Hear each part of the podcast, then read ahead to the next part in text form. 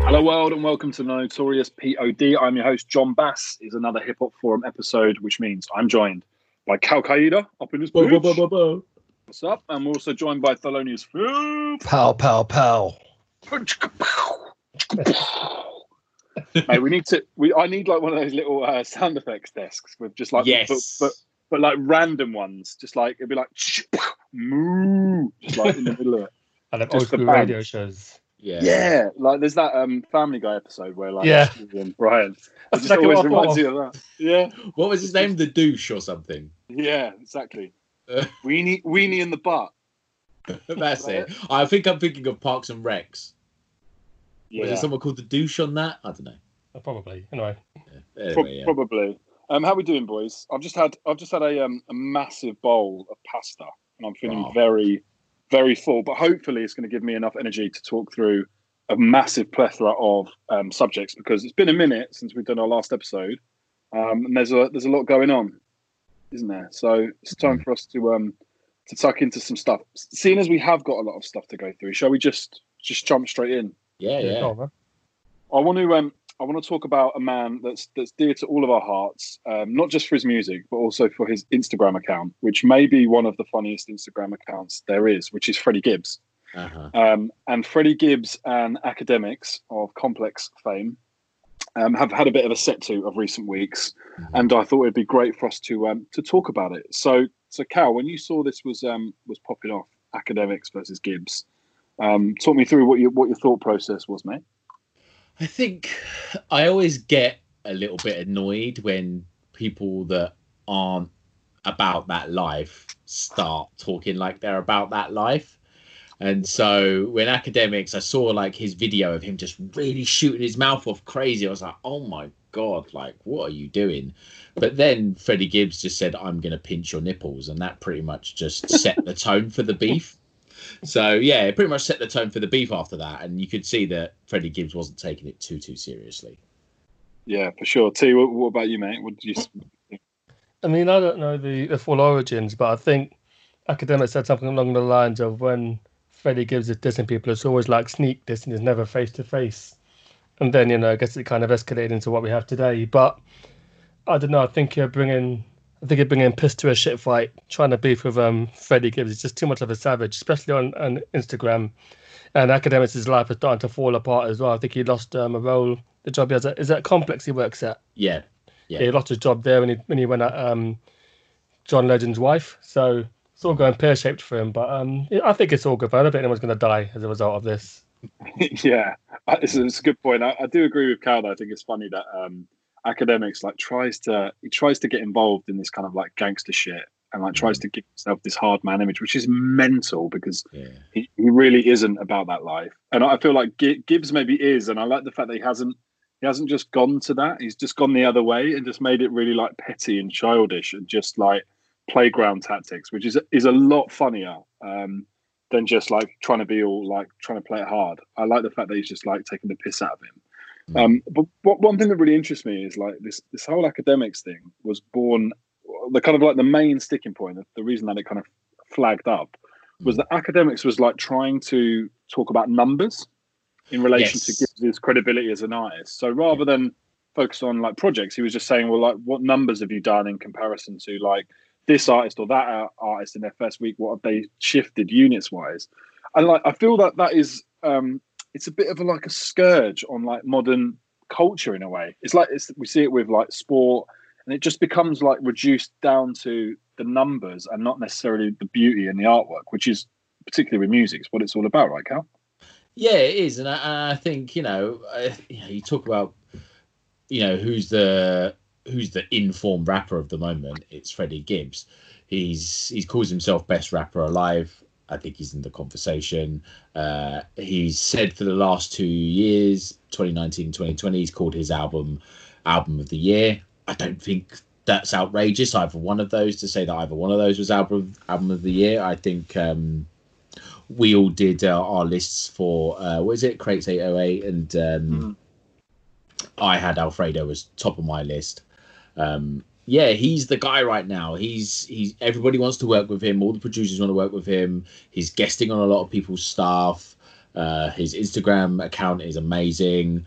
Um, he may not have brilliant first week sales, but he's the hottest rapper around right now. Yeah, for sure too. What, what do you think about this whole like numbers versus art? Like, do you give a shit about how um, you know music performs um, in uh, terms of numbers, or? Uh, I, don't, I don't really give a shit. I mean, I don't think Freddie Gibbs is about that anyway. That's not what he's. That's that's not what his whole thing is about. I think the sticking point was six nine coming out of prison and reaching number one, and Akademiks is still riding with him in spite of um, the snitch stuff and mm. being a being a nonce.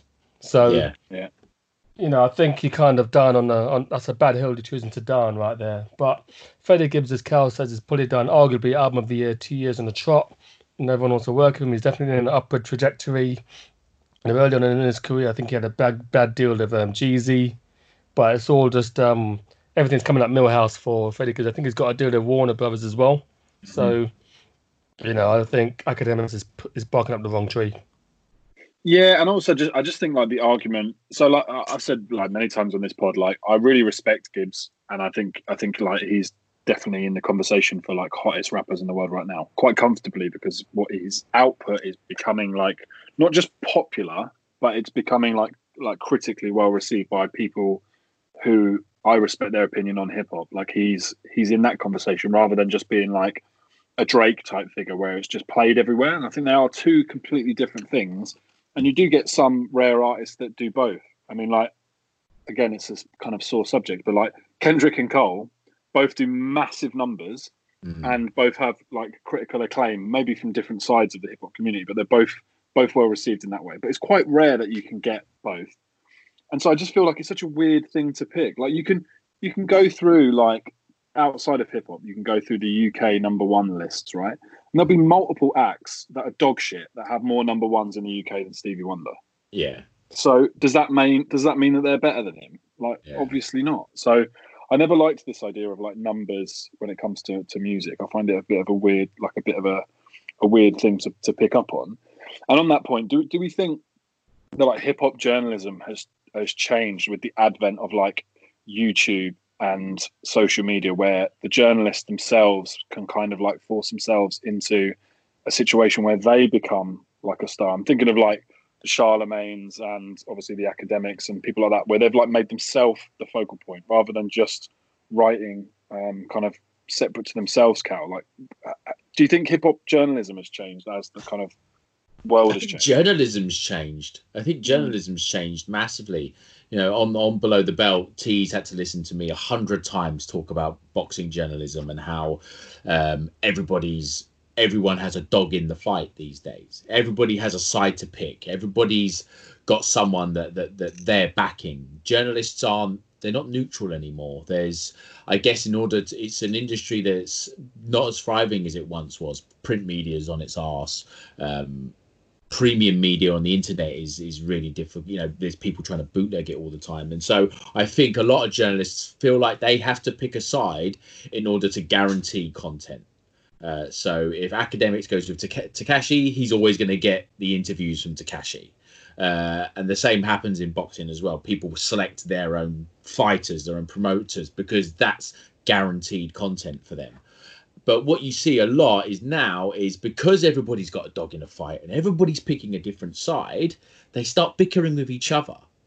You'll have Charlemagne against Joe Budden, or one of the guys from Joe Budden's podcast, I think, what's it's Rory and Mal, isn't it? And you'll have yeah. Mal. Mal's a massive Drake guy, massive, massive Drake stan. He'll start bickering with a good music person. And it's they, I think they want clout and they want to become the story because that's how they stay in the news. Because, like I said, journalism is not what it once was. And so they have to do anything to get clicks. And as Eric Bischoff said, controversy creates cash. And so there's something to, it's always about staying out there and staying in the news. So I see that, I guess that for me, that's why journalism's changed. Yeah, it's a good point. What do you, what do you think about that, T? I think it's just the way the world has gone in any industry, whether it be sport or music. you know, it's just a case of, you know, there's lots of bloggers who end up, or wind up being, you know, legit journalists. Um, Perez Hilton, Charlemagne the God. You know, Charlemagne the God's even got a couple of books out. So, mm. you know, it's a bit like, you know, anyone could be president of the U S, anyone could be a big-time journalist. But I don't think anyone looks at academics with any real credibility, to be honest. And um, I think it's someone, I think, you know, going back to Freddie Gibbs a little bit, I think the fact he's kind of, his come-up makes the story a bit more relatable. You know, I mean, obviously Drake had his mixtapes, but fairly early on he was going to be a star, and he has been. And Freddie Gibbs did Pinata, did a few other albums which probably didn't hit as hard, but over the last two, three years he's on a real, you know, he's really on the ten, and I think um, academics probably dropped the ball, not really um, kind of being behind the curve in terms of um, how Freddie Gibbs is perceived in the world of hip-hop. I don't see anyone going on, I don't see anyone backing academics here. No. Yeah, I think that I think that's exactly right. He just didn't read the room. Like he he hasn't he hasn't read the room of hip hop at, at this current moment in time. I think he he saw this as like a soft target, as like a. Oh, most people will agree with me because the numbers don't back it up, and actually the people who like really like Gibbs are typically like your ostensibly like your hardcore hip hop heads, and they are be the ones that are most passionate. They're not going to be like throwaway fans who like don't give a shit.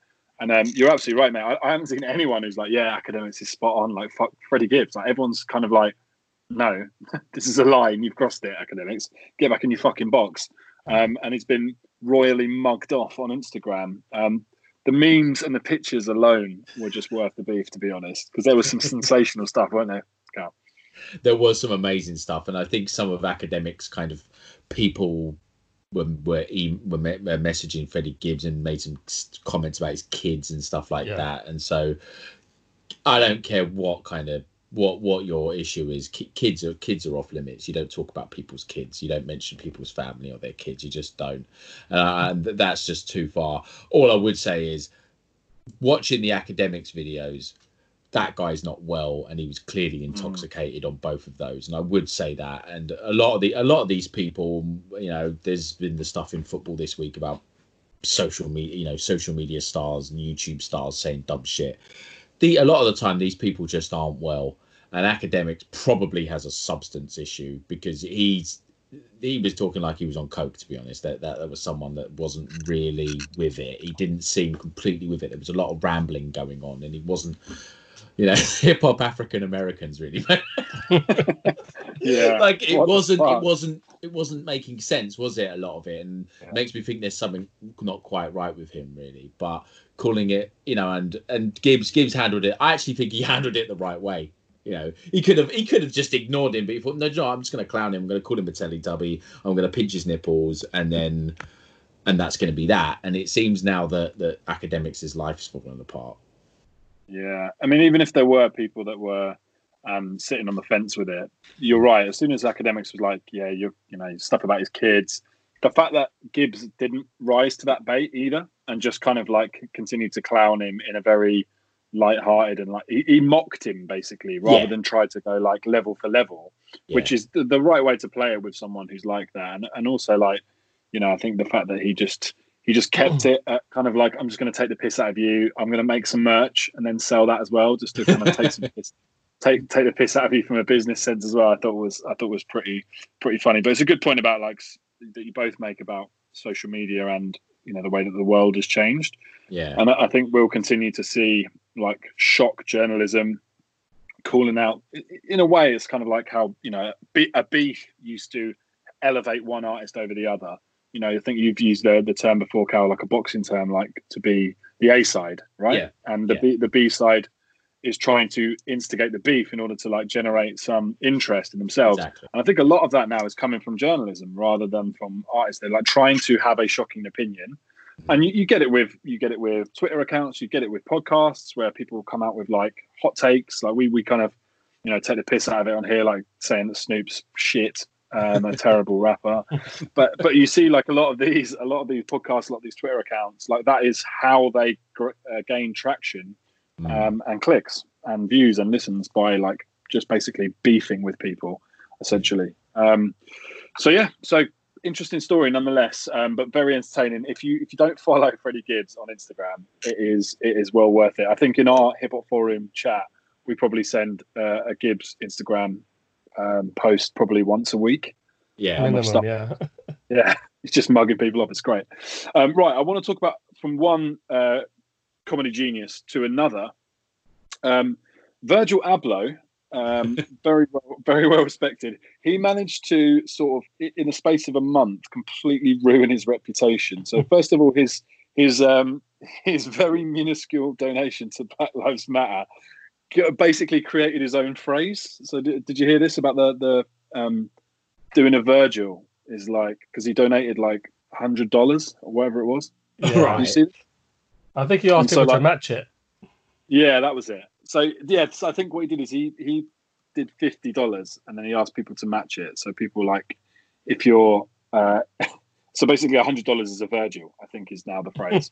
Right, uh, right. That's brilliant. So so he was getting mugged off. So it's like, you know, if something's two hundred dollars, it's like two, two Virgils for, for these paratrainers. Um, so he's he was getting absolutely rinsed for that because he's a, he's a millionaire, obviously. And people were like, well, why has he like done this small amount? So they kind of mocked him for that. And then very soon after that was the Pop Smoke release. So we'll talk about the music in a little bit if anyone's, you know, interested in, in kind of the album. But the, the thing that caught the attention of uh, of the Twitter sphere was the cover art, which is is genuinely one of the, it's like a throwback to those nineties mixtape or like those kind of like really cheap um Microsoft like art uh, mm. front cover clip right? art clip art thank you yes. Where they just go, right, we'll get some diamonds, we'll drag that and put it in the top corner, we'll get some barbed wire, put that down the side, and then we'll put like the guy's face and then just the, the name of the album in the middle. Uh, and obviously Twitter went into fucking meltdown over this like thing, and there were some incredible memes, like, you know, like Bart Simpson doing his like homework and be like, oh sorry miss, only like five minutes to, to like finish my art homework. Uh, and it's just it's just been absolutely rinsed. So I don't I don't know if you boys have had a chance to have a look at it, what you, what your thoughts are. Yeah, I did. We did. Uh, I quickly looked at it, and you can see why it, it does look bad. I think the picture of him is what. It's that I think that's the worst thing about it. It's just a square on picture of him. It kind of looks like like a, and it's it almost looks like the funeral, like when you at the funeral when you get the the the kind of the pamphlet of like, this is this is the day today, and it's it kind of looks like that, like the sort of thing you'd have given out at his funeral. It just looks kind of cheap, and there's no imagination that's gone into it really. Um, what what one thing that did come out of this, which was quite good, was that fans started making their own art. Yeah, and you you'll remember T when Kanye's Pablo album came out. And it's that really horrible orange cover that people hated, and people yeah. started making their own cover art. Uh, and it just gets people's creative juices going. And to this day, I still have the the alternative cover art for that Pablo album. Um, it was just such a cool thing that that happened off the back of this and the Kanye thing back in the day. Yeah, yeah, fair, fair yeah no, I, I agree. I remember that album cover. I think it was like kind of a blue sepia type thing going on. Mm. With, with him over some turntables. Um, yes. Yeah, um, I'd only seen the cover for the first time today, the one that Virgil Abloh did, and I didn't think it was terrible. I mean, I think in this day and age, album covers aren't really as iconic as they used to be. You know, when you see a collage of classic hip-hop albums, it's generally from, you know, from the eighties and nineties, you know, Eric B and Rakim, Paid in Full, um, yeah. Straight Out of Compton, um, N W A, these are iconic covers. Even if it takes a Nation of Millions by Public Enemy, in recent times, covers aren't as iconic. And because albums are so transient, I guess people don't really put as much thought into them. So, I don't know, maybe I'm showing my age. Maybe there are iconic album covers I've just not realised. Yeah, perhaps, maybe, but I think... Yeah, sorry, so, Cal, sorry John. No, I was just going to say perhaps it's the it's the throwaway nature of music today. You know, we're always talking about how we... we rinse through music so much and we don't get time to enjoy it. So we don't get the album covers ingrained in our brain, like a Doggy Style, a Paid in Full, Blueprint, whatever, classic albums, you know, Some, because we're, it's on to the next one. Someone made a very good point on Twitter recently that um, when albums would come out, you'd be, you'd be playing the album for a year because they'd release one single. Mm. And then when that single dies out, they'd release another single. Just get battered, then there'll be another single. So I don't know, for argument's sake, uh, fuck, what is it? Ready to Die had Juicy, and then it had like, um, fucking, yeah, One More Chance remix, which was like, um, One More Chance remix was like a year after the album was out. Yeah, yeah. And it just had people revisiting the album, whereas mm. now, I don't think it really works that way. That's just the nature of um, what we consume. You know, we can go into Spotify, download an album, play it, and by Wednesday you've forgotten. Yeah, so, exactly. Yeah. yeah, yeah, so true. And also, like from an artwork perspective, we, I, I'm pretty sure we've all gone bought a C D, taken it home, started listening to it, and while it's on, you would pick up the like inner sleeve, and you would mm-hmm. like be reading it, and like a lot of the artwork wasn't just the front cover. Like they would continue that theme like through the the booklet, and yeah. so like you would you would.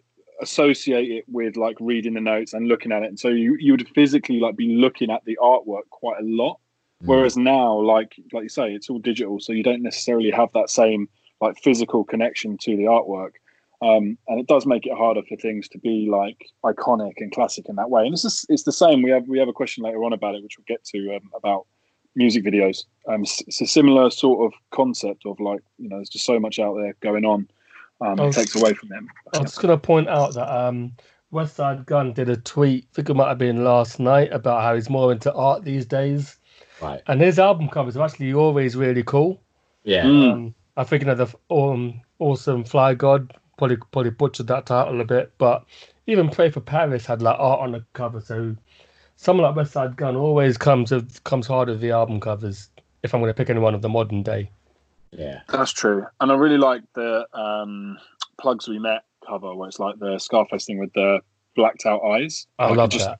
Again, it's a really cool like take on what could just be like a kind of obvious cover. It's really cool. I like that. So yeah, again, I feel like every every, every episode we talk about Griselda, but I do think that they are trying to bring that like bring that back, that it's not just like the music, there's this other aspect to to the art form. Um, so yeah, it's a, it's a good call out. Um, any any standout like favorite covers? What were your favorite covers of, of albums when you were growing up, Cal? Uh, I'm just just to refresh my memory. Obviously, Forever by Puff Daddy is a classic. A classic. uh, uh, Blueprint One. I've already mentioned Blueprint One. The Fix by Scarface. It's like a yeah. broken piece of mirror on the table, and you just see one of his eyes. Um, yeah, that's that's quite cool. Uh, we I mentioned this album on the last Hip Hop Forum, the Freddie Gibbs You Only Live Twice.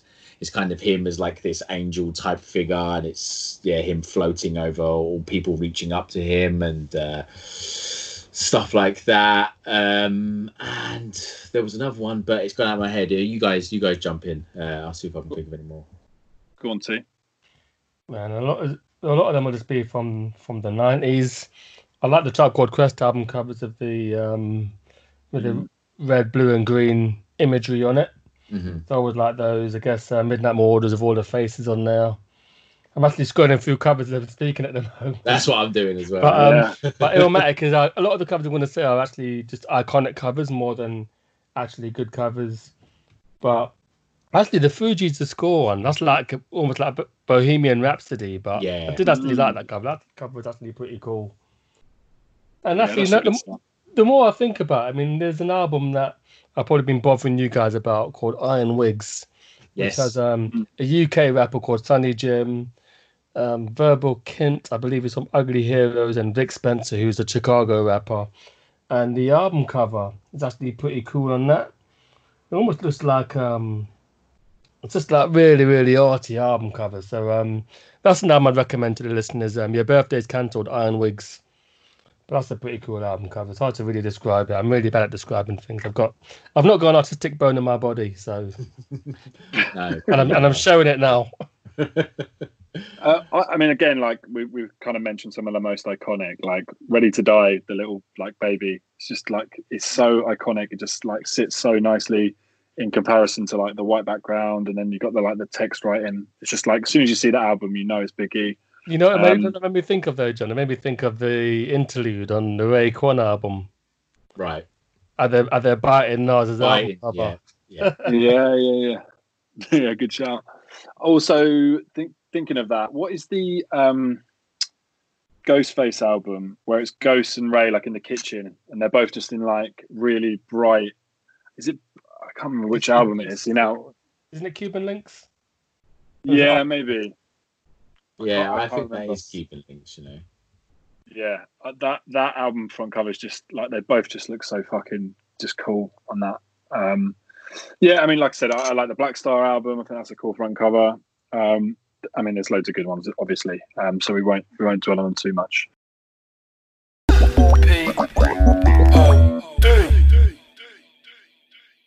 Right, uh, we've we haven't recorded for quite a while, so some of these. Um, I'm not going to call them beefs because they're not really beefs, but some of these um, entanglements, that's the new phrase, isn't it? um, some of these entanglements uh, are quite interesting. So I wanted to kind of rake over them because we haven't had a chance to talk about them. There's quite a few, so we don't have to linger on them too much, but I'd love to get your um, opinions on them, boys. Um, let's let's start with uh, the J. Cole versus uh, No Name entanglement. Um, this was all kind of, this was all kicking off around um, the kind of um, Black Lives Matter movement. And it was, you know, very... it felt very politically charged and of that time, and it's gone very quiet since that was all happening. So I imagine there's um, probably some talks kind of off camera, shall we say. Um, T, what did you what did you think about this this whole situation, and, and who came off better, do you think, out of these two?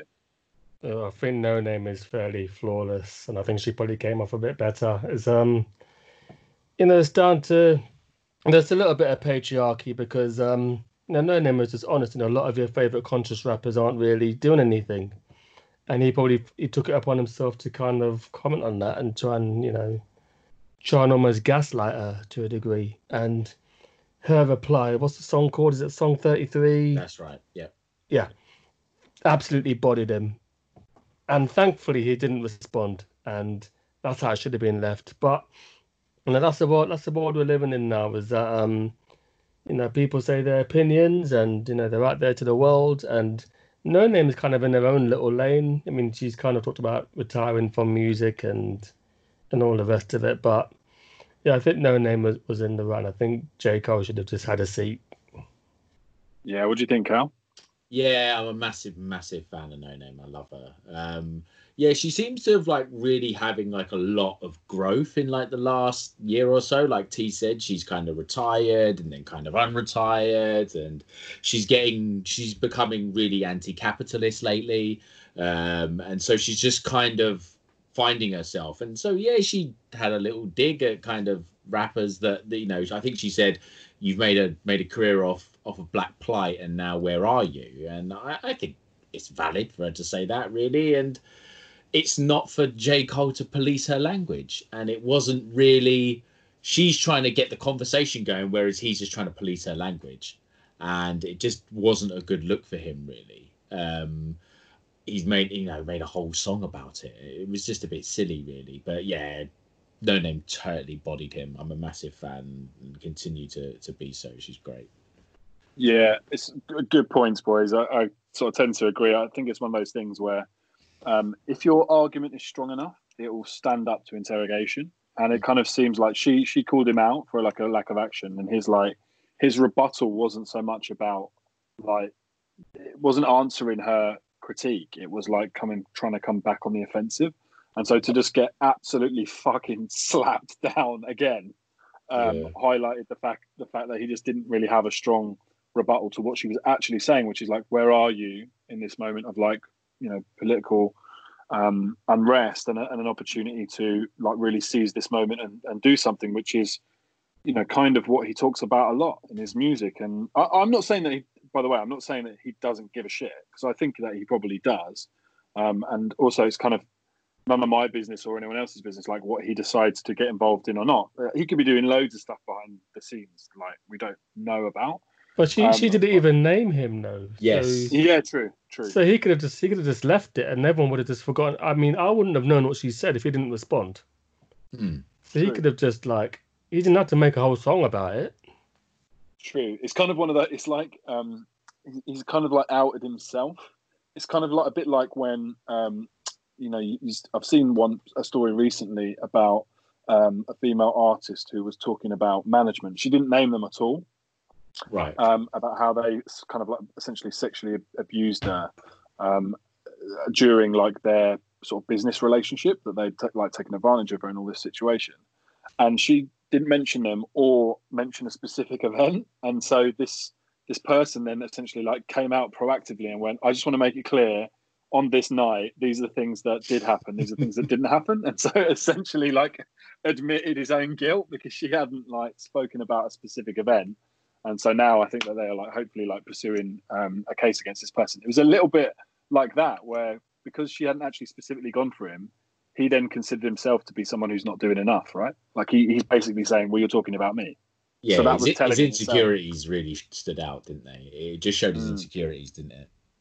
Yeah, it did indeed. Um, okay, uh, talking about insecurities, um, there is one rapper who makes everyone insecure, I think, at the moment. And I would say, so we spoke about Gibbs being like in the conversation for best rappers in the world right now.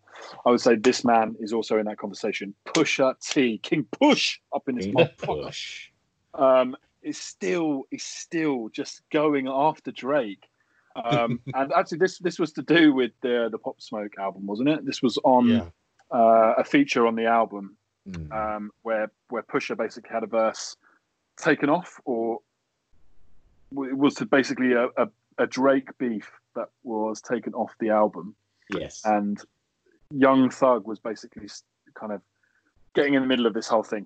Um, I'm, I'm butchering this. Cal, tell us what happened, mate. So basically, yeah, it was on the Pop Smoke album. The track was Pusha T, Young Thugger, and Pop Smoke. And I think Pusha T didn't even say his name. He just did some little subliminal bars. It was nothing really. And they ended up taking... What happened was the, the record label was made aware that it was a diss about Drake. And then um, apparently by Drake's people. And then so they took Pusha T off. Then Young Thugger said about um, Pusha T, oh, I don't respect that you did that, la la la, la la la. And then Pusha T said, I don't give a shit what you respect. And the only reason the, the label took it off is because your man Drake snitched, because he tries, and he just basically made a load of police references and basically insinuated that Drake was a massive snitch. I love it. Because a lot of people are saying that Pusha shouldn't be going after Drake so much, but there was none of the sympathy when Meek Mill was getting bodied by everyone mm. and all the memes are doing the rounds. There's no police, and I don't know, I don't want to push it to, you know, to to anything more than what it is. Yeah. Well, it might be an ele- a small element of colorism there, in as much as because mm. everyone is happy to laugh at Meek Mill, mm-hmm. but no one wants to laugh at Drake. So it's a bit it's a bit weird why people are saying, oh, well, Pusha T should leave it. Why should he leave it? Fuck that. Yeah, I yeah. think uh, yeah, it, it may it may be that. I think what what Young Thug was saying was that look, this is like Pop Smoke's memorial album. You shouldn't be doing diss tracks on it. Which is just a somewhat valid, but yeah, you know. yeah, I, I get that, but I think like Pusha's right, which is that you know ultimately it's hip hop. We we've spoken about this loads of times about it's a confrontational art form. Like, even if you're not naming someone, you, you can go through any album where there's a fictional you. There's a, I'm going to do this to you, right? It's no and one's name. Pop Smoke's album is full of that. Of course it is, because that's, most hip-hop is, I'm going to do this to you, brother. I'm going to do this to you, N. I'm going to do this to you, cuz. Like, it's just, it's just left open, but there's always, in someone's mind when they're writing it, there is a victim at the end of it. What is the difference between that and doing, like, subliminals, which is, like, slightly more like personalified, like it's a little bit more obvious who it's aimed at. Like it's like it's a bit to me, it's a, it's a bit childish to be like, oh, you can say you can you can threaten to murder like fictional people, but you can't you can't slowly take a dig at someone for looking after their kid who's real. Like what? This yeah. is a weird fucking fake double standard. And also, fuck Drake. Uh, the, the geezer's a pop a pop star in in the hip hop world. Like fuck him. Like. Put, if if you've got something to say, put it on put it on wax and get and get smashed to bits again. Like like shut up. Like that's that's the beauty of hip hop. You've got um, Drake especially. You've got a fucking humongous platform. If your ego and skill set isn't big enough to deal with with that, then just sh- shut the fuck up. Like shut up. Well, I think he's kind of I think he's met his match because Drake Drake's always dissing people. I think on Stay Scheming he was dissing someone on that with uh, the track of Rick Ross. Yeah. Common, yeah.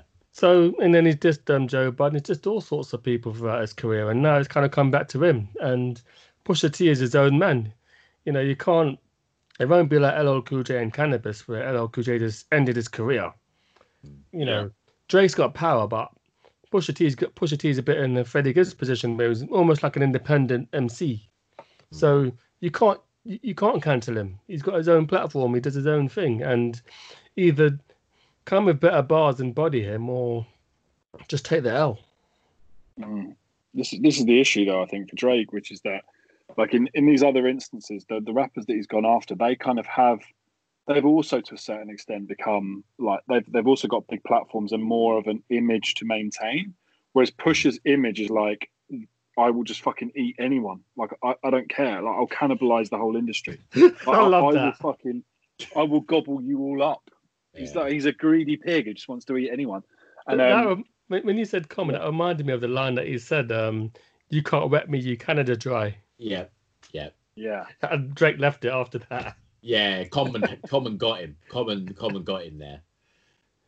That's the Drake is just such a weird character. Like I like him, Controller, banger. Like he's got nice songs, but he has this desire to be this kind of tough guy rapper wearing balaclavas in the in his videos and talking about guns and stuff. It's like, mate, you got the flame slapped out of you by a fifty-year-old Puff Daddy. Leave it alone, mate. Just just make your little songs. Be, go viral, you're cool, like you don't need to be a tough guy, just stop, please, because that's why someone like a Pusha T will come for your neck. Just keep quiet and eat yeah. your food, mate. Yeah. Exactly. Just count your money and shut your mouth. Yeah. Controller um, controller yeah. banged. It banged. You know, cool. Man, he's got he's got bangers. I think he's I got think bangers. He's he's a prime example of like as hip hop's become the biggest like music in the world. It's like it's kind of like forked off into different directions, and one of those directions is like mainstream and essentially like pop, and that's not an insult. Like people use it as an insult. Pop just means popular, and so he's like he is the, on the popular side of hip hop. He's made it like mass market, and again, there's there's nothing wrong with that. But as a like result of it, it means that your your image is less like less gangster, less dangerous. Because it's like it's more appealing to a broader market again, which is completely fine. And to your point, Cal, like I think he's he wants to be associated with what traditional and raw hip hop is, and those people in the main are just in a different. They've come from a different world to the, the kind of privileged upbringing he's had in comparison to them. Yeah. And so, like it's it's just it's a, a very like cultural clash in between the two, and and he has basically come up against an M C who's got a big enough following that he he can't be broken by what Drake says, and he's ultimately a better rapper. Yeah. He might not be a better artist or a better musician, but he is a better rapper than Drake, mm. and that it's kind of his kryptonite. Like Drake, Drake doesn't know he doesn't know what to do. He can't get him, and it's just it's really great to watch, and I've enjoyed it a lot. So yeah, well done, Pusha. Keep keep it up, mate. Keep him coming. Um, right, next next thing I want to get into, Cal. I need to come to you for this because um, okay. you stuck this in our um, Hip Hop Forum chat, which was um, Westside Gunn versus Shady Records. What's been happening there, mate? So there was, so uh, Griselda, uh, someone from Griselda got nominated for a B E T award. And Westside Gunn tweeted, "I wonder if Shady Records know if that we've been nominated for a B E T award." Ooh. Because, yeah, he was basically just having a dig at Shady saying, "Oh, you don't promote us, you don't do this, you don't do that." And so I don't think Shady responded. They didn't bother responding, but it was just something that they're, they're starting. There's some cracks starting to appear between Griselda, Westside Gunn, and um, Shady. Interesting, because I saw something else uh, recently. Um, yeah. Westside Gunn tweeted about, I think it's a new project coming out, and he was basically saying like this. This will be like this will be unlike any album that's been released on Shady. And he kept he kept mentioning them, but it didn't seem like it was a No, at this it just seemed it seemed like it was like actually quite sincere, but I'd not not really really sort of seen him talk about Shady that much. So it's interesting that maybe maybe as a result of that, there's been some words about business and and maybe it's been resolved. I don't know. Yeah, there was some discussion online about it, but what what some people pointed out was that they're signed to Shady, but they're signed to, to a distribution deal, so they're there to distribute their music, be it online or whatever. They're not supposed to market them. It's supposed to be Roc Nation, their management company, that's supposed to market them. And oh, then shit. somebody, Yeah, and then somebody pointed out that people seem to sign to Roc Nation and then start beefing with their label. And Megan Thee Stallion was someone that was brought up. That they signed to so Roc Nation weird. And then suddenly they start beefing with their label. And it's almost like Roc Nation tried to get in between. But why would they do that? Because surely Roc Nation could just sign them separately. Or is this because they go through the distribution deal and then sign to yes. Roc Nation? So Roc yes. Nation are agitating yeah. to move them away. Okay. Yeah. yeah. Interesting. Interesting. Yeah, well, it's pretty it's pretty crazy. I mean, it'd be interesting to see what happens, like, with these sort of developments. Like, if there's any truth to those rumours, then we'll probably see people move at the end of their deals. And yeah. potentially, if they all end up at Roc Nation, we'll, we'll know why. Yeah. Um, but I would, lo- I would love to know how much input, like, Eminem and, like, let's say a Jay-Z actually have on those labels. Like, h- how much day-to-day, how much is going on across their desk, if you know what I mean? In terms of, like, decision-making process and stuff. Because it, when you hear stuff like that, when you see, like, Westside Gunn versus Shady Records and you hear these conversations, in my mind, I'm thinking, Westside Gunn says something and, and Eminem's there, the other side of the desk in his suit going, well, this is a bit out of order. Like, what are you, what are you doing? Um, and in reality, it's, prob- it's probably not that, is it, T? It's probably, it's probably, like, very far removed. Like, how, how close do you think these guys who head up these labels, like, the Jay-Z's and Eminem's this world, how much do you think they're actually involved in this sort of day-to-day shit? I think they're proper arm's length type shit, man. Mm. Uh, you know, um, I mean, Westside Gunn is another one like Pusha T, where he's, you know, he doesn't really need, doesn't really need big labels as such. So that's probably why he's so free to say what he wants on social media. He's not under, he's not gagged. So, you know, he, and that, that kind of reflects itself in the way he, he tweets. I don't look, I don't. always have a forensic look at Westside Gunn's tweets, but the ones that I do see is just him just speaking freely. Mm. You know, yeah, it's I, true. I, I, yeah. I mean, he talked yeah, about the last album he did, and he's like, you know, I don't give a shit if people like it or not. It's about the art, and, you know, I put on Stove God Cooks, who features on it three times. Mm. So it's like, whatever, I don't give a fuck. Yeah, I, I, I mean, I do, I do admire it, the fact that he's like, he is really, like, carved out this, It's not, I wouldn't say an empire, but he's, like, carved out this, like, niche for Griselda, and he's putting a lot of new artists on. We're getting a fuckload of music. Like, wh- whether you think that's a positive or a negative, like, I, I think they're getting to a point where they're, like, saturating the market and it's losing a bit of its value.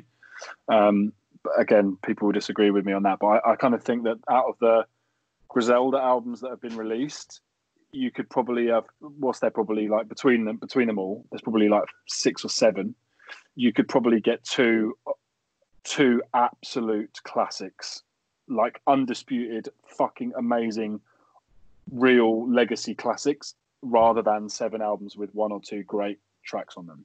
Yeah. Um, so, but I like, again, it's a, like, almost like a business model that's working for them. Like, they are kind of known for just, like, pumping, pumping stuff out, and there is some real quality on there. So it's, it's really interesting to see what they've done. But um, I'm going to move on because we always talk about Griselda. Um, they are the kind of people of the moment, and he is obviously leading that. that charge. That's interesting. Um versus battle, it feels like we've like we've been in lockdown for for fucking years, and the versus battles now are like, they're like old news, like no one gives a shit anymore, but in a yeah. way this is like one of the biggest the biggest headline acts that they've had, which is going to be D M X versus Snoop. Bit of a weird, like, matchup, if I'm being honest, because I don't really see how D M X lives with Snoop on this. Um as soon as he drops his Just Eat banger, like, it's over, isn't it? I mean, what are you gonna- What's D M X going to do, Cal?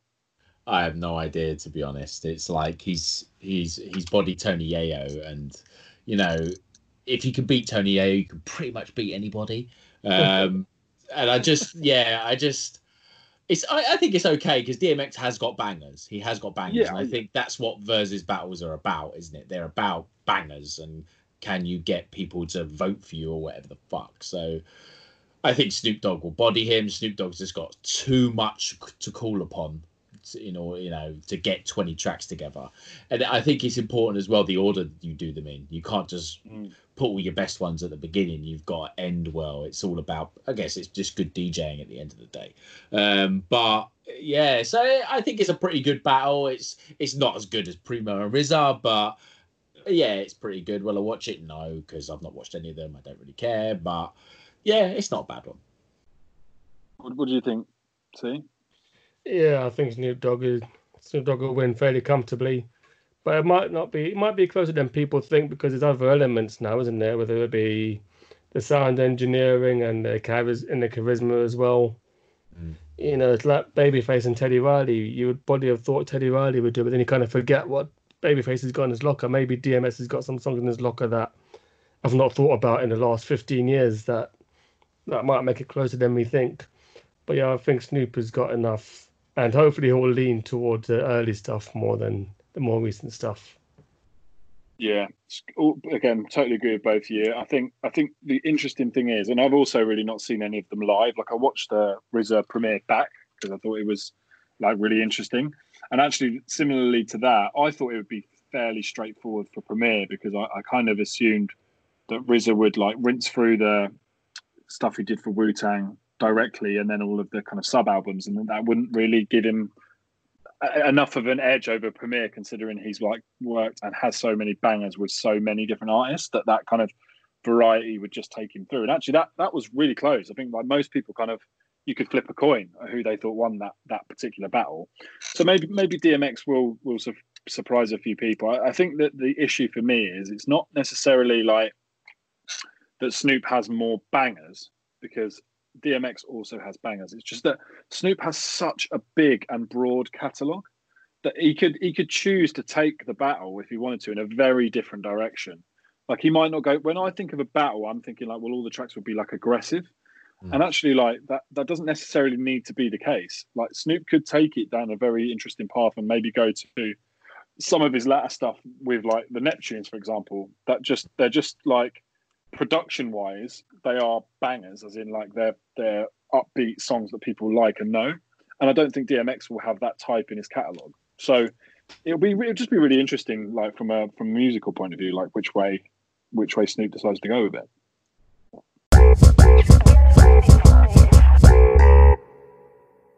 So in a recent interview, uh Method Man, who I'm pretty sure everyone on this call is is a fan of in some way, shape or form, yeah Uh, he was having a, a discussion just about his career on a, on a radio show in the States.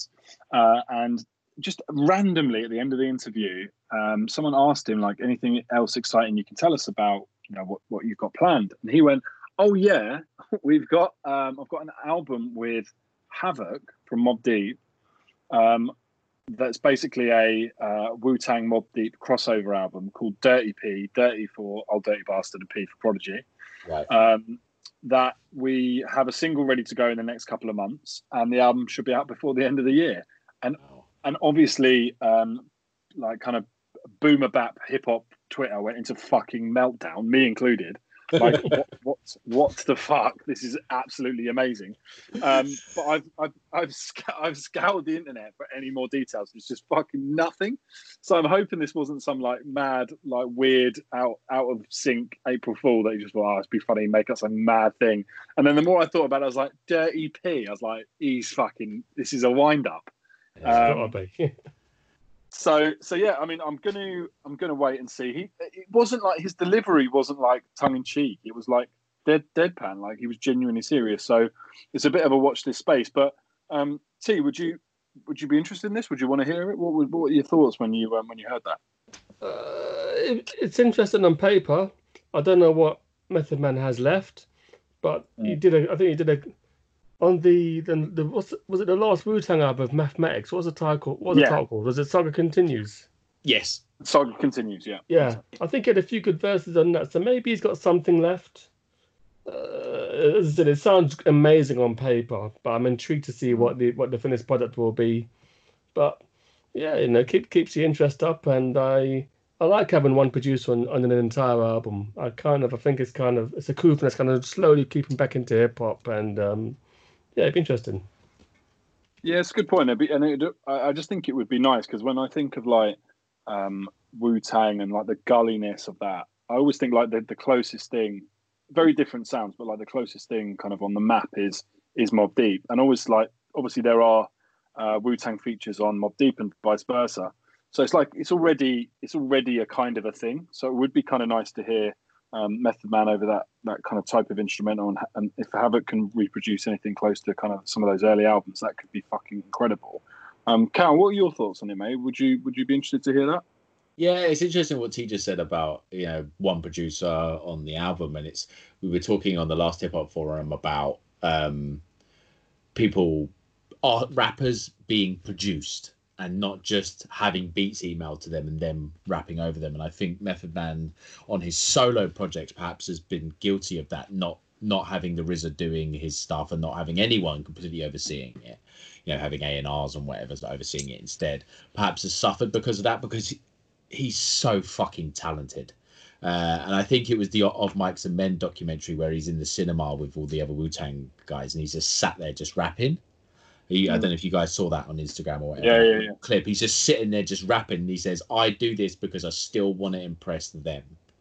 And then at yeah. one point he gets Ghostface's attention and, and they do a little dap and it's really, really good. He's so fucking talented. And it just feels like he needs someone to just, all right, let's make a song about this. Let's make a song about that. And let's kind of steer him the right way. Um, you, you said, uh, John, when when you saw the tweet, like Boomer Bap kind of, kind of had a meltdown, right? Um, yeah. I, I was going to say you dusted off your boot cuts, but I imagine you was already wearing them. I was going to say... Fuck's sake. And your fucking Etnies trainers. five X L white T-shirt. Fucking hell, I had, take, I had to take the Fat Farm dungarees off, mate. um... Yeah, mate, you can't dust them off when you're wearing them every day. They're not, every they're not collecting day. dust.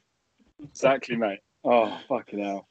Um, yeah, I mean, all good. I mean, you phased me with that. You phased Sorry. me. Um, all, all good points. I, I totally agree, and I hadn't really considered it, but it's such a good point about the, the solo production, like a producer basically producing an album. And that was something that, you know, sort of early stages of hip hop was like fairly common, like having a kind of exec producer, and then maybe like Illmatic ushered in this era of like, let's get loads of super producers to like make an album, and most of the time it's not, it's not actually that coherent because, you know, there there isn't like one sound that kind of binds it all together, and it's very obvious. Like I, I think Neptune's a good example of that. When you you can tell a Neptune's and even a Timbaland beat on an album stands out a mile, and sometimes you can knit it together with the rest of the producers. Um, but sometimes it's really nice to have that one continuous sound. And again, like the the Mad Libs uh, albums with, with Freddie Gibbs, whether you absolutely love them or, like me, you think, yeah, they're, they're, they're solid. There's a real, like, clear vision that you get from having, like, two artists, the producer and the rapper, working together on that project. And I, I am really excited for this because I actually think it would be nice to hear, like, Method Man with, you know, with, like, solid production. Um, and if it is a nod to the past, this like Dirty P title, if it's a nod to the kind of the golden era of those two two groups, I think it would be it would be great. I'd lo- I'd love to hear it, and I, and I hope that they they do it justice, basically, because th- this is you know this could potentially be great. And I totally agree about the Method Man. Um, has he still got stuff in the tank? I think like he's still, when you see him on radio and he's like still spitting verses, they're still very good. And he, he he didn't carry that saga continues, but it's clearly built around him, that album. Like, yeah, it's, it's very great. clear that he's he's the lead, yeah. He was great. So, um, so yeah, really interesting. So watch this space. If I hear anything about it, it's probably the only time I actually tweet about a new album because it's by an old artist. So, um, yeah, watch this space for that one. Um, right, Gammon next. Gammon, bootcut rap. No, I was just going to, sorry, I was just going to say about, You, you know, executive producers and how important they are. Mm. You know, M C Search was the executive producer for Illmatic. And I remember um, when Jay-Z did American Gangster album, and I actually really liked that album. He drafted in Puffy to be the executive producer for it. He can't make a beat to save his life, but he just knows how to craft, how to just put songs, that song in that place. And I think perhaps that's something that's lost in, in modern music, is, or something that perhaps a Method Man needs, is a good executive producer, not a, not a fucking suit. You know, someone that's go, no, that song's not right. This is where we should go, you know?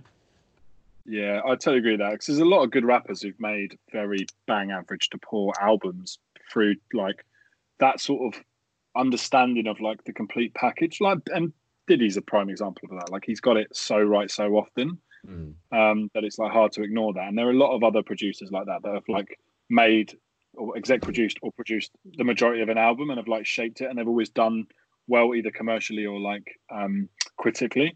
So there's definitely something to be said for that, because there are a lot of good rappers who don't make great albums, and it's quite it's quite a shame, really, that there's not someone really like helping them to make those decisions. So it's um it's interesting.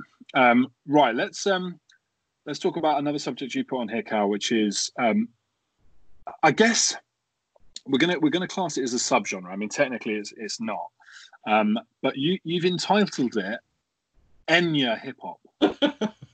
So I, I, I will let you elaborate on that and try and explain to me and T um, what Enya hip hop is doing on, on the running order for today's show. Was that me? Did I say that? Well, yes, me. Enya hip hop. That's yeah. I, exactly. I'm, I'm proud of that. I'm quite proud of that. No, it's just that I'm noticing this, you know, lately. I remember a couple of years ago, and you know, the radio was on in the office, and everything that was playing in the office was womp womp. It was dancey. Everything was to dance to, and everything was loud, and everything was fast. And um, noticing in kind of recent times, perhaps the last year or so, maybe two years, that a lot of the music that I ever get sent or people seem to like is really slowed down. So Enya hip hop, it's not really. The lyrical content isn't really Enya-ish, but the pace is. So when I'm talking about Enya hip hop, it's Rock Marciano, um, Car, um, guy, um, Currency, people that rap really, really slow over quite slow beats. It's not boom bap, but it's still quite gully in terms of the lyrical content. And R and B's like that as well. If you think about, you know, R and B singers, her, Summer Walker, uh, Jhené Aiko. Like, there's a lot of female R and B singers that it's all really slow and quite a slow pace and quite quiet. And I was just wondering what you guys thought, where that trend has come from, and if you've noticed it at all, or if, or if it's just me. Go on, T. I'll let you get stuck into that one first, mate. Uh, I'm not really sure. I'm not really sure what's brought it on. I think Roc Marciano is probably the one who kind of started it, just kind of, you know, street rap, but the beats are very minimalistic. There's not much going on. I mean, stuff I think in the in the noughties, more so the mid to early noughties, stuff is very overproduced. There's always a lot going on, whether it be lots of horns and different sound effects. But this stuff is like, um, I mean, I guess the song that really makes me think of um, what Cal calls Enya hip hop is like. Um, Stuff like We Do It on Marsberg by by Roc Marciano. That's the song worth listening to. It's just it's just a basic beat, you know, a few strings, and it's just kind of gliding over it. And there's no complexity. And um, I don't, I'm not sure. Maybe it's lo-fi. Maybe it's the technology where people are just producing stuff in their home studios. It's difficult to say, but um, some of the stuff I read about Car, I think, am I missing something? Because I mean, it's clearly good, but people are saying, oh my God, it's the album of the year. I think the album is Descendants of Cain. And I don't know, maybe if I've had, maybe if I'm smoking a bit of weed, I probably think, well, you know what, this kind of works. But generally, I think I almost kind of zone out. Again, maybe that's overconsumption where you don't give albums a chance. You listen to it a few more times and you probably feel the layers more. Mm. Yeah, that's fair. I mean, weirdly, when you were describing um, Enya hip hop, which I, I want that to become a, a like a staple term now in, in hip hop. Um, all I was thinking about was the latest Gibbs and and uh, Alchemist project. I feel like that is quite um, quite Enya hip hop esque in the sense of like the beat is not driving the rhythm of the song. Like the, the samples are like are, are making me, because it's not, to me that the album is not a head nodder. It's it's a like listen and absorb. And that's what I think Enya hip hop is. It's not like a, it's not boom bappy where it's got that like neck snap. It's not like a Dilla production or um, a Pete Rock production that's got that like funk or soul or jazz. It's it's because it's like lacking the, the beat. It's like it's just it does just wash over you, which is like Enya's uh, classic nineties hit "Sail Away." Um, which is what I did there was like a, what's it called? You've seen that Twitter account, that um, accidental partridge. Yeah, yeah, yeah, yeah. yeah. yeah. Classic hit. Classic uh, nineties classic hit. Sail Away. Um, so yeah, th- I feel that that actually is what that um, what the most recent Freddie Gibbs album is like. Mm. So What do you think? Am I getting that right? Am I in the right area? And if so, um, is Enya Hip Hop going to win Album of the Year? I think en- some someone from the Enya Hip Hop community is going to be going to take that trophy home. Definitely. I, I don't think. I don't think Gibbs's album is quite Enya, more Annie Lennox, I think. I think so, I don't fucking know. Uh, I, don't, I don't fucking know. I wouldn't call it, it's not what, when I think of Enya hip hop, I I, do, I wouldn't put Gibbs in, or I wouldn't put uh, his latest album in it. I, it's more your Roc Marciano's, your Car, all of those kind of guys. Iron Very Wicks. minimal, minimal, yeah. Yeah. All right. Fair enough. Well, there you go. Enya hip hop, is is it a thing? Uh, let us know, and if it is, give us some more examples, and we can we can start. Oh, what basically what I want is I want us to carry this campaign on, so that eventually we see this as a genre available on Spotify. Enya hip hop, yeah, mm. yeah, that's what we want. That's what we want. So um, yeah, let us know some more Enya hip hop, uh, so that we can start building a, a playlist uh, and get Spotify to ratify it with with full force. Um, Cool. All right. Well, look, we're going to have another quick break, uh, and then we're going to get into the final part. We're going to talk about um, Kanye's new single. Um, he's also running for president, which is fucking hilarious slash berserk. So we'll maybe touch on that. And then I really want to talk about Run the Jewels. I'm not going to say any more than that, but we are going to talk about Run the Jewels. Okay. In this final part, I want to talk about some potentially um, controversial topics. Um, start with sort of king of controversy, um, Kanye West. Um, Kanye has gone from, for me anyway, has gone from being like one of the most interesting artists making really different sounding hip hop to now just someone I just don't care for. Like, not just on a personal level, but like musically, I just feel like, oh, he just makes, he doesn't, I don't feel like he cares. I feel like he just, he's in this mold, and I've said it before, very uh, very off the wall comparison, but bear with me. Do you remember when Robbie Williams was the biggest star in the country by miles? Like, he would have like massive gigs, and every song he released would be number one, right? And he was just he was just massive, right? And everyone was like, fucking hell, Robbie Williams is amazing. Every time he released a single and made a video, like when Rock D J came out, it was massive and everyone was talking about it. And it got to a point where I, I remember thinking, like, he could just release any old shit and it would go to number one, because people, he's just got such a big fan base that people just, like, they don't care. And I remember he re- he released some song and it was utter it was utter bullshit, and it got absolutely slated, and it still went to number one. And I remember thinking, like, he he doesn't give a fuck. And in an interview, he came out and basically was like, I wondered if I could just make a mad song and if it would go to number one, and it did. It's Rude Box, isn't it? Yeah, that's it. That's it. Exactly. I, I did I did the example. Only you would fucking know that. Fucking Rude yeah. Box as a banger, fuck off. But he made it as a joke. Box. Yeah, he made it as a joke to see if it could do well, and it fucking did.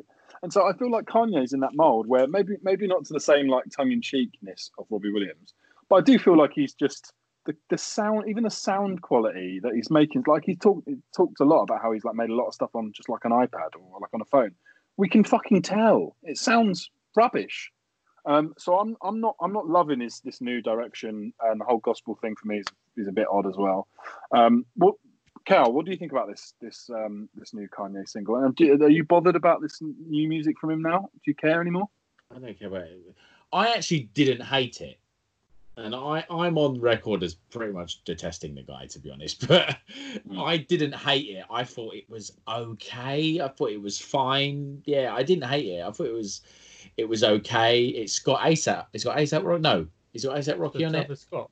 Thank you. It's got Travis Scott on it. That's Travis, it. Yeah. I quite like Travis Scott. I quite enjoy him. And uh, yeah, it was okay. It was fine. He doesn't do anything that interests me. I'm not. I'm not religious, so it, that that kind of side of it doesn't do anything for me. He does his production's not what it was. The song was fine. I didn't hate it, but it's not going to change the world, is it? Nothing he does is going to change the world, really, unless he becomes president. Yeah, which, I mean, I, I did mention that he's running for president. We're not going to get into it because I don't think we've got enough time to discuss how, how crazy that could potentially be.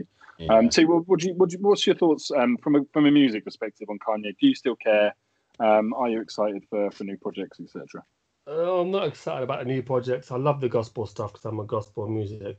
I wouldn't... Um, an expert on gospel music, but I do enjoy gospel music. Um, you know, Aretha Franklin, Amazing Grace, that was a great comeback album back in the day that she made. So, yeah, I do appreciate the gospel stuff. It's, you know, that stuff is really good. But in terms of him making new music, I'm never really excited, but I'll always listen to it because I was a fan before he went, you know, before he went pear-shaped.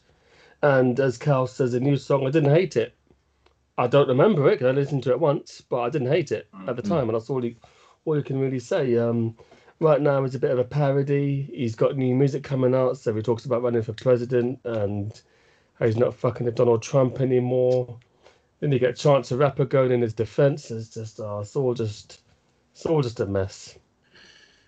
Yeah, he's become he's become very messy and like um, divisive, hasn't he? As like a, as a personal character. But like I said, I, if we try and keep it about the, the music for this pod, I, I would say like for me, I'm also like I really weirdly I'm not religious at all, but I absolutely adore gospel music, um, and so I find it I find it really weird that he's like he's trying to make like this gospel-y hip hop stuff. I just I just it just doesn't chime with me very well. I think if it was like he was just sampling gospel stuff, that would be fine. But it's like he's actually like openly trying to like make gospel from a through a hip hop lens, which to me is just is just very weird. Like I, I don't know what it is but about. Didn't it, you kind of didn't you enjoy Jesus Walks though?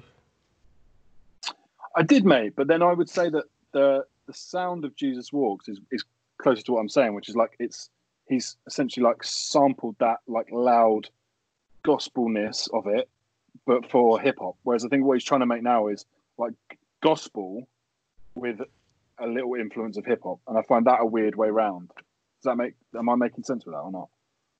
Yeah, I mean, that's Kanye trying to push the envelope and his influence. Yeah. Yeah. I have to say, I absolutely adored uh, Sunday Service Choir, Father Stretch. They did their version of Father Stretch My Hands. Fucking yeah. Amazing. I absolutely loved it. I rinsed it. Yeah. And again, I love gospel music at its purest form.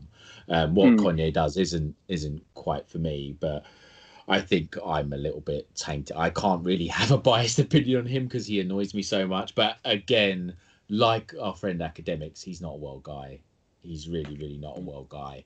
And you just want him to fucking sort himself out, really, and, and just be well again, because there's such a talent in there, and this, and I think there's a really fucking good human being in there as well with him, and you just want him to yeah. to come back to that, really get away from that weird family and fucking get back to normal again. Um, but you know, yeah, I, like I said, didn't hate the song. I thought it was fine. It, I wasn't offended by it at all, and I really disliked his like last three albums. So yeah, it was fine. Yeah. Same as me. Um, one thing I would say though is a shining light musically is that, and I stumbled across this on Twitter, and I didn't know whether this was old, unreleased, or whatever. But I've just just googled it because I'm, you know, we're, we're all about research these days. Um, and three days ago, on his mum's birthday, he dropped a he dropped a um, clip of a new song called Donda, which right. is in like memory oh, yeah, of his, yeah, yeah. his mum. Now that. If he's making that sound, which which is essentially like old Kanye uh, soul samples, um, if he's making that sort of music, then I will be interested in this project. Because if you haven't listened to it, um, I'll tweet it from from the Notorious uh, Twitter account. That is a fucking banger, and I really liked that a lot. Um, so it was like again, it was more of a, a hip hop track that samples like soul sample, gospel sample, and it sounds great. So if he's going to do stuff like that, maybe it'll be good. So we'll watch this space. Did you um, see that as well? He's working with Doctor Dre.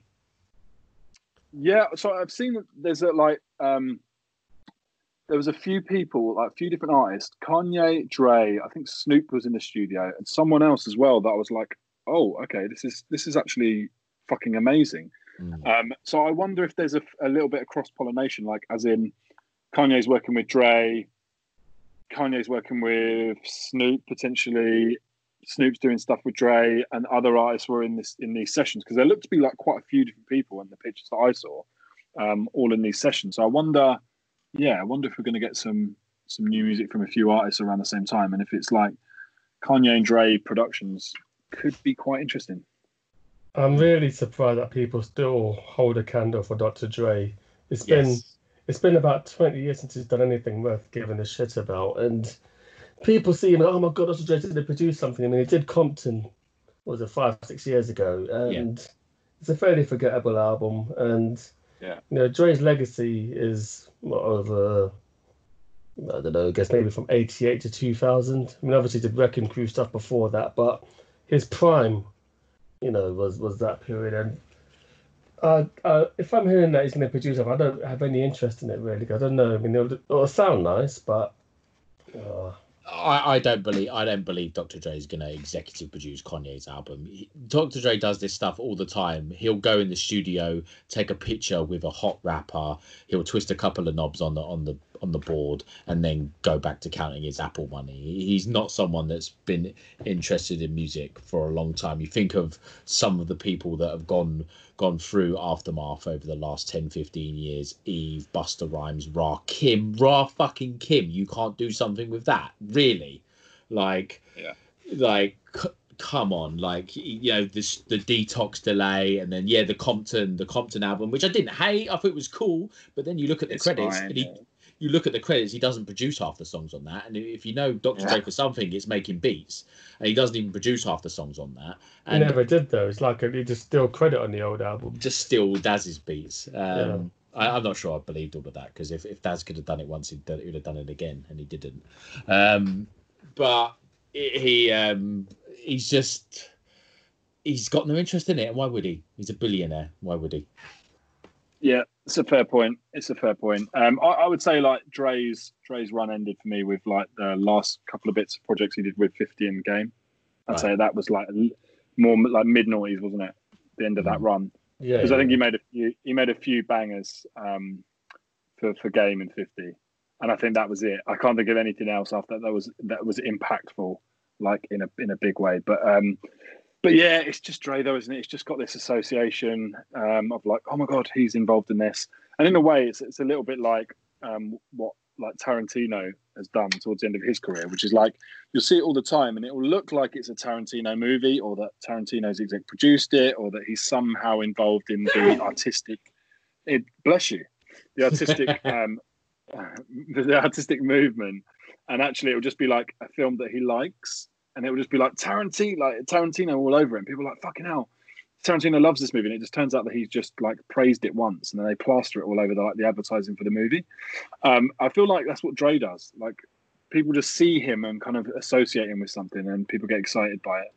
Um, so, so yeah, we'll see. Who cares? Um, right, the last, the last topic for this pod has been on the running order for for a little while. Um, And it's Run the Jewels. Now, the reason that this has been on here is is not to review their most recent album.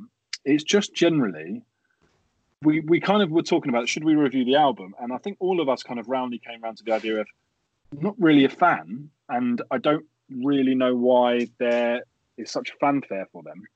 Uh, not in a negative way either. It's not like we're digging them out, like we hate them. I just I just don't think for any of us, and again, correct me if I'm wrong, boys, but any of us really connect with them.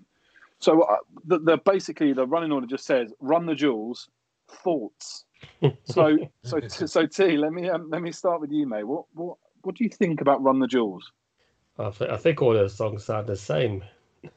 That's the one. That's the one point I've got to make. But um, you know, people who know me fairly well know that I'm you know a big L P fan. Um, with that, you know, Company Flow, Fun Crusher Plus is one of my favourite albums of all time. Uh, Company Flow. One of the best gigs I've ever seen.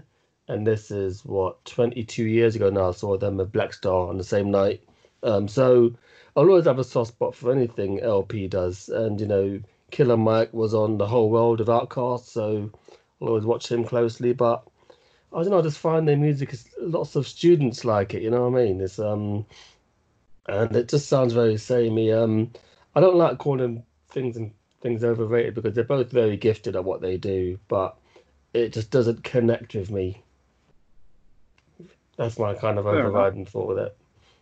Yeah, fair enough, Cal. Yeah, it's music for Guardian readers, isn't it?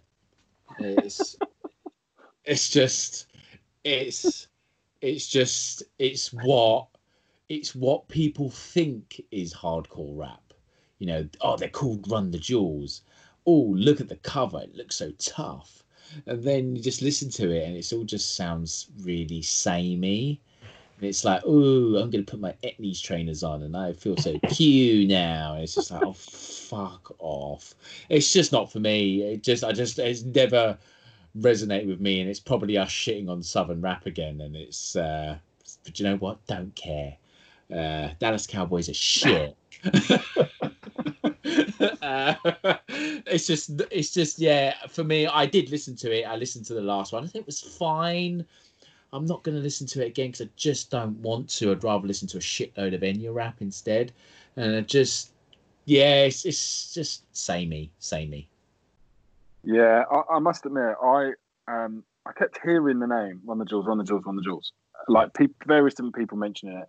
And it was never people I would consider like hip-hop fans, weirdly enough. It'd just be people would be like, they discovered Run the Jewels and were like, well, this, this is hip-hop, so this means that, you know, it's ticking that box of like, oh, do you like hip hop? Yeah, yeah, I like hip hop. I'm not into it, but I like Run the Jewels. Do you like them? And it's like a middle ground that people can mm. kind of relate to. Yeah. And it's a little bit like, you know, uh, you're always a little bit suspect when you sort of say to people, oh, do you like hip hop? And they're like, yeah, they're like, oh, yeah, I love Eminem. You're like, ah, do you really love hip hop though? Or it's like, it's just like entry level. Just it's the same genre, sure, but like there's so many other things you pick. Um, and it's a little bit like um, for Office fans. When you say to someone, do you like The Office? They go, yeah. And you go, what's your favourite bit? And they go, you're like, I know, I know you're not a real Office fan. You like, no, like that's not the go-to. Um, and that, that's how I feel like Run the Jewels are in that bracket of like, yeah, you, it's hip-hop, but... Someone who's con- someone I'll probably put controversially in that bracket, and I'm going to say I love these guys, is people who really, really, really go on about the roots. I think, hmm. I mean... Black Thought is someone who's lauded loads, and when I ask when I ask people's favourite Roots album, it's always like, if it's not an album that I agree with, then I just think, hmm. A lot of the time I know that. I mean, for me, it's for me, it's Illadelph, man. Illadelph, um, Do You Want More? Things Fall Apart. Those three are their best albums for me. And if you're not I, saying um... one of those three, then no. I, uh, mate, uh, spot on. I this is also really controversial. Maybe we've discovered like a new thing here. I uh, and this is this is um, I'm sort of digging myself out here. I also feel exactly the same way uh, uh, about what you just said there with the Roots about Wu-Tang. I think Wu-Tang's a very easy thing to say, um, to like where a lot of people who aren't massively into hip hop will resonate with Wu-Tang, and that is that is not because of anything that, that the the music, but they've they've obviously cultivated this like brand. And um I saw it on Twitter once when it was like um you'll never you'll never experience love as a woman um as much as a thirty year old white man loves Wu-Tang. And I, I, which which which hit me like a ton of bricks because I'm like, oh fuck, that's me. Um and it's like it, it has become like a bit of a cliche. Like I think about my brothers, for example. None of them like hip-hop, but if I said to them now, pick Pick one hip hop artist that you do like, they would both just go Wu-Tang, like like a reflex action. And so I think a lot of a lot of people kind of see it as like it's an easy thing to think or to like appear to be quite cool, because it is quite cool, but yeah. They're very accessible and everyone knows them. Do you know what I mean? Like they're the sort of thing that most people know Wu-Tang, even if they don't really know Wu-Tang. Does that does that make like sense? I kind of feel like they're in the same bracket. Was like well, yeah, exactly. exactly, exactly, mate. So I don't know, man. I just like maybe I'm digging myself out here, or like people that um, you know, people that are in the same demographic as me tend to tend to gravitate towards Wu-Tang as like their hip hop person of choice. So I wonder, like, that's another good question. Maybe we could ask people to kind of like tweet us, but like I'd love to know who, when people hear someone say, "Oh, I like this person," that it turns them off. Not just in um, not just in hip hop, but in other genres. When you know you talk about like, "Oh, I like this sort of music," and someone goes, "Oh, do you like this band?" Like it puts you off. See, there must be loads. This is making me think of The Office because of that bit with the fucking Bruce Lee film. Oh, Way of the Dragon. Yeah, Way of the Dragon. Uh, didn't mean Enter the Dragon. And I'm not a fucking bigger both. bigger Office nerd as you two are, but it just makes me think of that. Fuck, Run D M C, Beastie Boys, um, yeah. All of those. They're just... I remember one time, boxing fans will, will, will understand this reference. T once said to me that Doctor Dre two thousand one was the prize fighter of hip-hop albums. And what prize fighter was, was like a one-night boxing tournament for heavyweights. And it's just, it's bite-sized, it's easy. And it made, pretty much made me reevaluate my life, and I've hated him ever since because of it. Because it's fucking so, true. So funny. It's like it's, so it's funny like, it's, like it's like a student wall. It's got a poster of like the Chronic on there or a cannabis leaf. Yeah. Oh god. Oh god, I hate myself. Weirdly, what's in that same bracket, and I think it's actually in the in-betweeners as well, is like in their common room and in-betweeners, there's like a Run D M C poster, which makes no sense. That they would be like, it would it just was the wrong demographic for the age of the characters. Um, but there's also an N W A poster, and I'm like, yeah, N W A and Run D M C are absolute classic entry-level hip-hop groups that people are like, yeah, yeah, I love N W A, oh, yeah, straight out of Compton, what a banger. And like, there's that, just the surface. Cypress Hill. It's just Cypress it, it Hill, is it's, it's, it is it's etny rap, isn't it? Fucking hell. D C Strainers rap. Six six form hacky sack uh, weed smokers uh, hip hop is what it is. Yeah, all, um, all of the it's, above. It's, it's the same. What I would say is those people. So let's say like all those groups we just mentioned, if you said, do you like Rage Against the Machine? They would also say yes immediately. That's how you know. That's how you know. That's the test. Um, and there's nothing wrong with that because Rage Against the Machine are good. And now I'm I'm basically digging myself and putting myself in this hole. So fuck it. Um, all right. That's enough about uh, Run the Jewels and um, just hip hop that's too accessible. Uh, we have we have one really good listener question. So I want to give it its full... full props. Um, this question came in from uh, D G, so at D J G C F U M, and he, he asks, music videos, take them or leave them? And uh, he's put, apart from a certain few, I struggled to get excited over them. Um, Cal, you were, uh, just before we started recording, were telling us about uh, Tory Lanez's video that was amusing you. It wasn't a music video. It was a, it was a video where someone had... Because people may have heard the news about Megan Thee Stallion and, and Tory Lanez. They got themselves into some trouble, and Megan Stallion, Megan Thee Stallion got shot in the foot.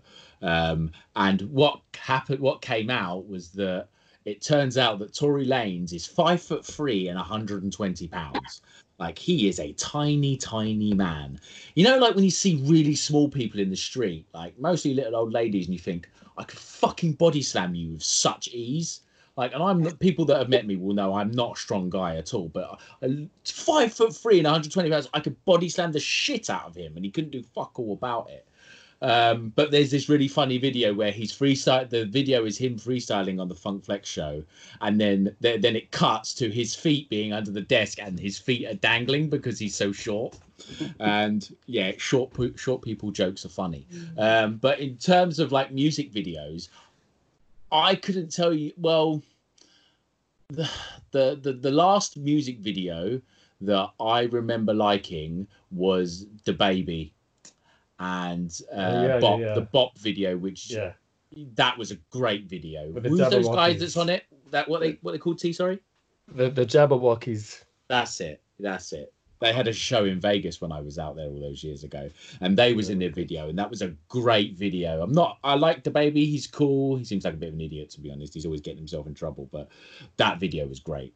And the thing is, I was talking to my cousin about this earlier on. You think about music videos when we were when we were listening to hip hop and growing up in hip hop, M T V Bass, like all that kind of yeah. shit. A lot of the time, the music video was the first time we heard the song. And this is us as hip-hop heads, because the album wasn't out yet. There wasn't online leaks. The first time we heard the song is when the video came out. Now, now rappers are dropping an album a day in advance, a week in advance. There's no build-up. Social media is the, the marketing these days. You don't need to have a massive marketing department. And now videos just aren't. You know, can I take them or leave them? Yeah, I'll leave them now. DaBaby, that's the only music video I can think of in the last ten years that, that I've really enjoyed. Um, I couldn't name you a music video for probably ten years. I like, I just, I, I don't know where I would see them now. Like, you're, you're absolutely right. Like, I would watch the music channel to hear new music, um, because especially like. You know, not being in, not one, not being in the States. So the only real connection you had to like new stuff was like Westwood Show. Um, you know, you had you had certain friends who would like get like would be a, l- a little bit more into the scene than I was at the time, and would go, oh, you need to get this album, you need to get that album. But like to actually have like access to to stuff was a bit more difficult. So like you're right, Cal. I remember listening to like or watching um, M T V Base like for new like releases and like hearing some of these songs for the first time. So like my connection to it then was like, well, I would I would be like actively partaking in it. Now the thought the thought of like watching the music channels is just fucking berserk. Like, like the thought of it is quite hilarious, really. Like sitting there waiting for it because, you know, like you've just said, everything's so accessible. You can just go on Spotify, find your favorite artist, see if they've got new material. You get you get notifications when new stuff drops. So like, there's no need to see the videos, and like they just don't have the same. They don't have the same kind of impact. Like I remember when videos would get released, not just hip hop, but like just music videos in general. People would be talking about them. You've seen this video. This happens. That happens. Controversial stuff. No one cares anymore now. It's a really weird thing. Um, see, how, how do you feel about this? Like, what, what uh, from your perspective, like, are some of the music videos that stuck with you that come to mind? Like, again, do you care anymore about that? Is that important to you? Uh, it's it's, it's something that's nice to have, but it does kind of add another another element to the song. Uh, I mean, the song, the one I've been kind of going on and on about and sending to everyone I know is um, Mozambique by Getz. Um, mm. that, that video is really cleverly done. Um, I think Stormzy did one for Big For Your Boots. That's a, that was quite a cool video. I had Maya, Maya Jama in there, who we all love. Um, uh, the Future, Mask Off, that was quite an expensive video, I remember. Mm. But in this day and age, it's not making or breaking the song. So, and I remember the days you'd be watching the box and, um, you know, nothing but a G-Thing video would come on and you'd wait for hours for it to come back on and you'd be ringing the number. Yeah. But, um, yeah, in these, this day and age, it's not as big a deal, but if you do have a video worth watching, I guess it kind of helps promote it, because I saw Mozambique tweeted a few times on my on, on Twitter, and it kind of drew me to listening to the song. So it can be it can be helpful, but it's got to be a lot better than in the past. Yeah, yeah. Fair. Yeah. Let's have this right right now. There is no better music video in history than "Victory" by Puff Daddy. Blackstreet, oh. Take you there. God, Bass, what's the best video ever? Uh, Mario Winans. Uh, anything by Mario Winans. Great videos. Uh, no, great, greatest video ever. I mean, obviously, uh, what, in hip hop or just generally? Anything you like. Well, the greatest video ever is Thriller, isn't it? Mm, yeah, that's a good answer. I mean, it's got its own fucking documentary. That's how good it is. Yeah. Um, Videos, videos that I like personally really liked. Um, always thought, what's it called? Um, H to the Izzo, which looking back on it is a fucking terrible video, but at the time I really liked that that video because it just like the um, C G I and graphics has accelerated so quickly in like in such a short space of time that all those videos that use like fake backgrounds and stuff look so shit. But at the time I was like, oh wow, that looks amazing. Um, Yeah, I don't know, mate. There's, there's probably loads, isn't it? Um, Puffy was the best, few... man. Mo Money, Mo Problems. He has Riddick Bowe on the fucking golf course with him. Fucking Victory. He's doing the run. He's doing the Running Man off the film. Uh, you know, the Running Man film. It's all based off that concept. He's got shitloads of like Hollywood actors in it. Fucking best video ever. Victory. Don't care. Uh, Bad Boy for Life is a great video. Ben Stiller at the beginning when he smashes the golf ball into his garden and he comes over to get yeah. it. There's loads of celebs in that. Shaq's in it. Yeah, there's loads of people in that video. That's a cool video. And also that um, that album, um, Bad Boy, I think it's Bad Boy for Life, the remix, the remix album, basically. Yeah. Uh, that album is fucking underrated and it's not anywhere. I can't find it on stream like streamable service. You, I know you've got it tucked away on some fucking two thousand two M P three player. Man's got it on a mini disc or some shit. You don't um, have the fucking remix that, album. I can't get it anywhere. I, I had it, obviously, the original. In but boxing, I don't have a C D we, player anymore. In boxing, we'd call you a casual. You fucking casual. uh, I, yeah, I can get it to you. It's fine. My mum bought it for me. What a fucking gift for my birthday. I can't remember oh, wow. how old I would have been when it came out. But I was like, I was living at home, obviously. And um, you open that, and you're, you're absolutely buzzing. Your mum, your, your middle-class mum's gone, I'll tell you what I'm going to get my son. I'm going to get him Bad Boy, the remix album. She's fucking nailed that. It's probably the best and last best gift she ever got me. Yeah, so that's that's a great gift. I, I got Scarface Greatest Hits one one Christmas. That was fucking... Oh, That's a banger, mate. I know, I know. It's nice when like you receive like a, a gift like from a family member that you're not expecting them to like absolutely like nail, nail it. Yeah, yeah. Like just just absolutely get it right. Like I know my brother got me a really nice book, which is like um, Willie is like just famous pictures, like hip hop pictures. Uh, uh, wasn't expecting it. I was like, this is a really good gift. You fucking nailed it. Well done. Um, right, boys. Just before we go, um, one of the things that um, I think we discussed is a is a good idea. It's some recommendations on um, stuff to listen to. Could be old, could be new, just like stuff that maybe you're listening to. Um, so, have you boys got any recommendations for us, um, for our listeners to to maybe check out? I can say uh, anyone. I can say three. Three Shoot. albums I can recommend. Um, so you've got Shay Noir did an album with Apollo Brown called As God Intended. Um, I tweeted about it recently. I said Apollo Brown's beats are quite samey, and he's done loads of albums with um, different artists, but it's still a very solid album. Um, and you know, I don't really want to reference Shay Noir being, you know, female M C, because even if she was male, it'd still be a hot album. So that's really good.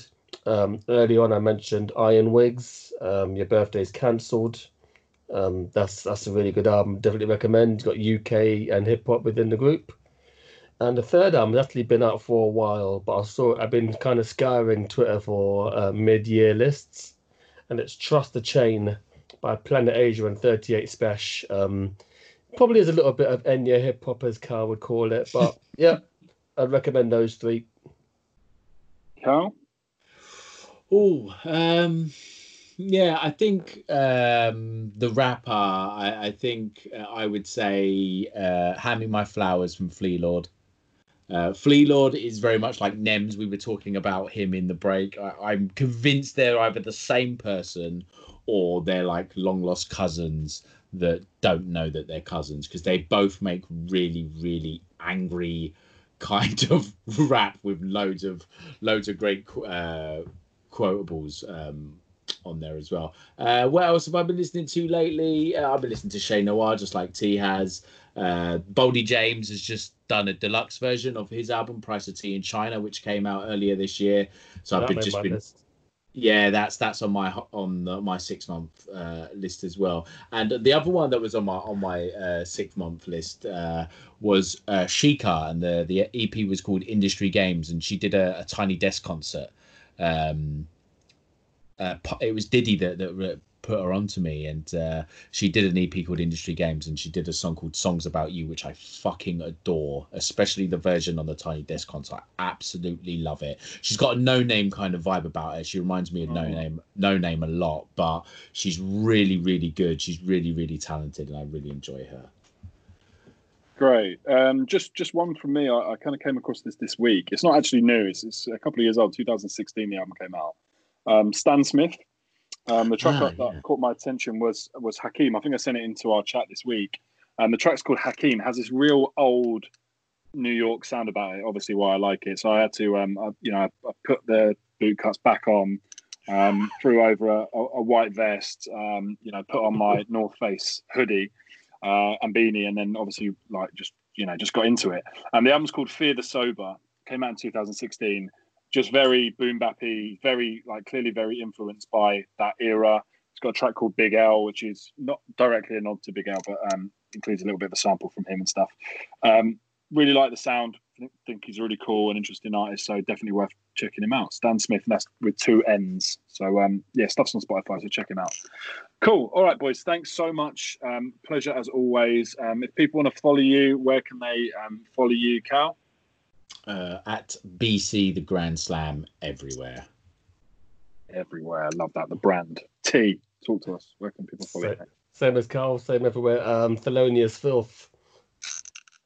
All beautiful. Um, beautiful. Um, and then yeah, if you want to uh, get in touch with us, we are also on all platforms. Notorious P O D.